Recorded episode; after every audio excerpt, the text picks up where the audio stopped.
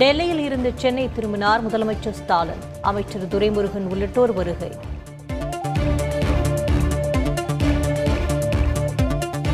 தமிழகத்தில் பிறை தென்பட்டால் இன்று முதல் ரமலான் நோன்பு தொடக்கம். தமிழ்நாடு அரசின் தலைமை ஹாஜி முகமது சலாவுத்தீன் ஆயிப் அறிவிப்பு.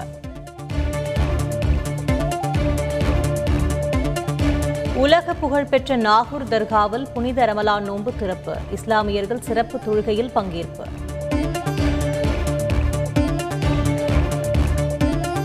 இலங்கையில் ஊரடங்கு அறிவிப்பால் அத்தியாவசிய பொருட்களை வாங்க குவிந்த மக்கள். பொருட்கள் கிடைக்காததால் ஏமாற்றம். விலை உயர்வை கண்டித்து தொடரும் போராட்டம்.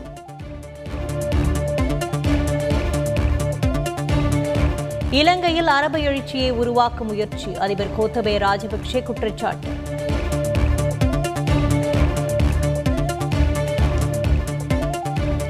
திருப்பதி அருகே மிதமான நிலநடுக்கம். ரிக்டர் அளவுகோலில் மூன்று புள்ளி ஆறாக பதிவு.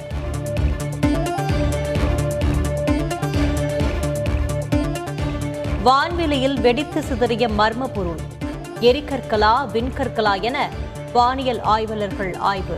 மகாராஷ்டிரா மாநிலத்தில் வான்வெளியில் ராக்கெட் போல் விண்கற்கள் விழுந்த வானில் நிகழ்வின் அரிய காட்சி வெளியாகியுள்ளது. விண்ணில் இருந்து எரிகற்கள் அல்லது விண்கற்கள் என அழைக்கப்படும் நட்சத்திர வெடிப்பின் உதிரி கீழே கொட்டும்.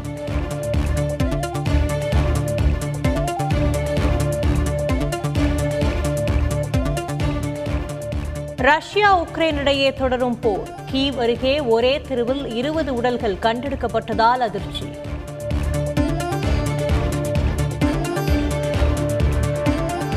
பாகிஸ்தான் பிரதமர் இம்ரான் கான் பதவியில் நீட்டிப்பாரா? நாடாளுமன்றத்தில் இன்று நம்பிக்கை வாக்கெடுப்பு.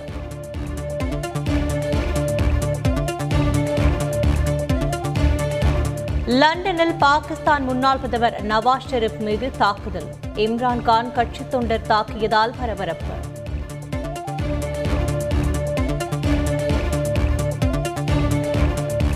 ஐ பி எல் லீக் போட்டியில் டெல்லி அணியை வீழ்த்தியது குஜராத். மற்றொரு போட்டியில் மும்பையை வீழ்த்தி ராஜஸ்தான் அசத்தல்.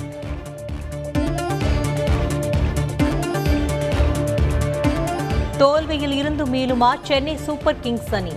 இன்று பஞ்சாப் அணியுடன் மோதல். வெளியானது பீஸ்ட் திரைப்பட ட்ரெய்லர்.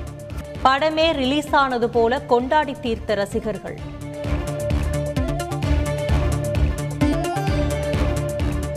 டெல்லியில் திமுக அலுவலகத்தை திறந்து வைத்தார் முதலமைச்சர் ஸ்டாலின். சோனியா காந்தி, சீதாராம் ஜெய்சூரி, பருக் அப்துல்லா உள்ளிட்டோர் பங்கேற்பர்.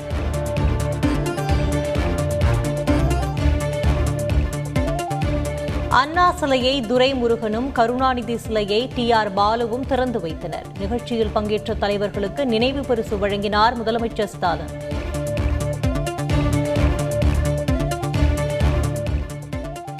சொத்துவரி உயர்த்தியதை கண்டித்து வரும் ஐந்தாம் தேதி அதிமுக சார்பில் ஆர்ப்பாட்டம். O P S E P S அறிவிப்பு.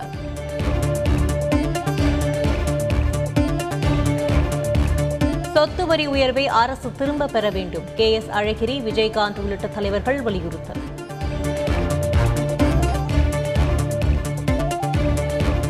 மற்ற மாநிலங்களை விட தமிழகத்தில் குறைவாகத்தான் சொத்து வரி அதிகரிப்பு. மத்திய அரசின் நிபந்தனையால் தான் வரியை உயர்த்தியதாகவும் அமைச்சர் கே என் நேரு விளக்கம். முதல்வர் ஸ்டாலின் மீது நம்பிக்கை இருப்பதால் போராட வேண்டிய அவசியம் இருக்காது என ராமதாஸ் கருத்து. பத்து புள்ளி ஐந்து சதவீதம் இடஒதுக்கீடு ரத்தானதற்கு திமுக தான் காரணம் என எடப்பாடி பழனிசாமி குற்றச்சாட்டு. பத்து புள்ளி ஐந்து சதவீத இடஒதுக்கீட்டு விவகாரத்தில் வன்னியர்கள் போற்றும் நல்ல முடிவை அரசு எடுக்கும். நீர்வளத்துறை அமைச்சர் துரைமுருகன் நம்பிக்கை.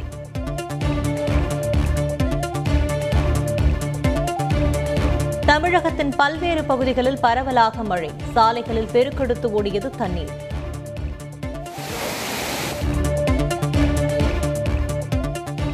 சென்னை ஐ ஐ டி மாணவி பாலியல் வன்கொடுமை வழக்கு. கர்நாடக மாநிலம் கூர்க் பகுதிக்கு சென்று தனிப்படை போலீசார் விசாரணை. கோயிலுக்கு சென்ற மினிவேன் கவிழ்ந்த விபத்தில் பதினோரு பெண்கள் உயிரிழப்பு. பலியானவர்கள் குடும்பத்திற்கு தலா இரண்டு லட்சம் இழப்பீடு அறிவித்து முதலமைச்சர் ஸ்டாலின் உத்தரவு. புதுச்சேரியில் பெரிய அளவில் மின்கட்டணம் உயர்த்தப்படவில்லை. பாஜக மாநில தலைவர் சுவாமிநாதன் தகவல்.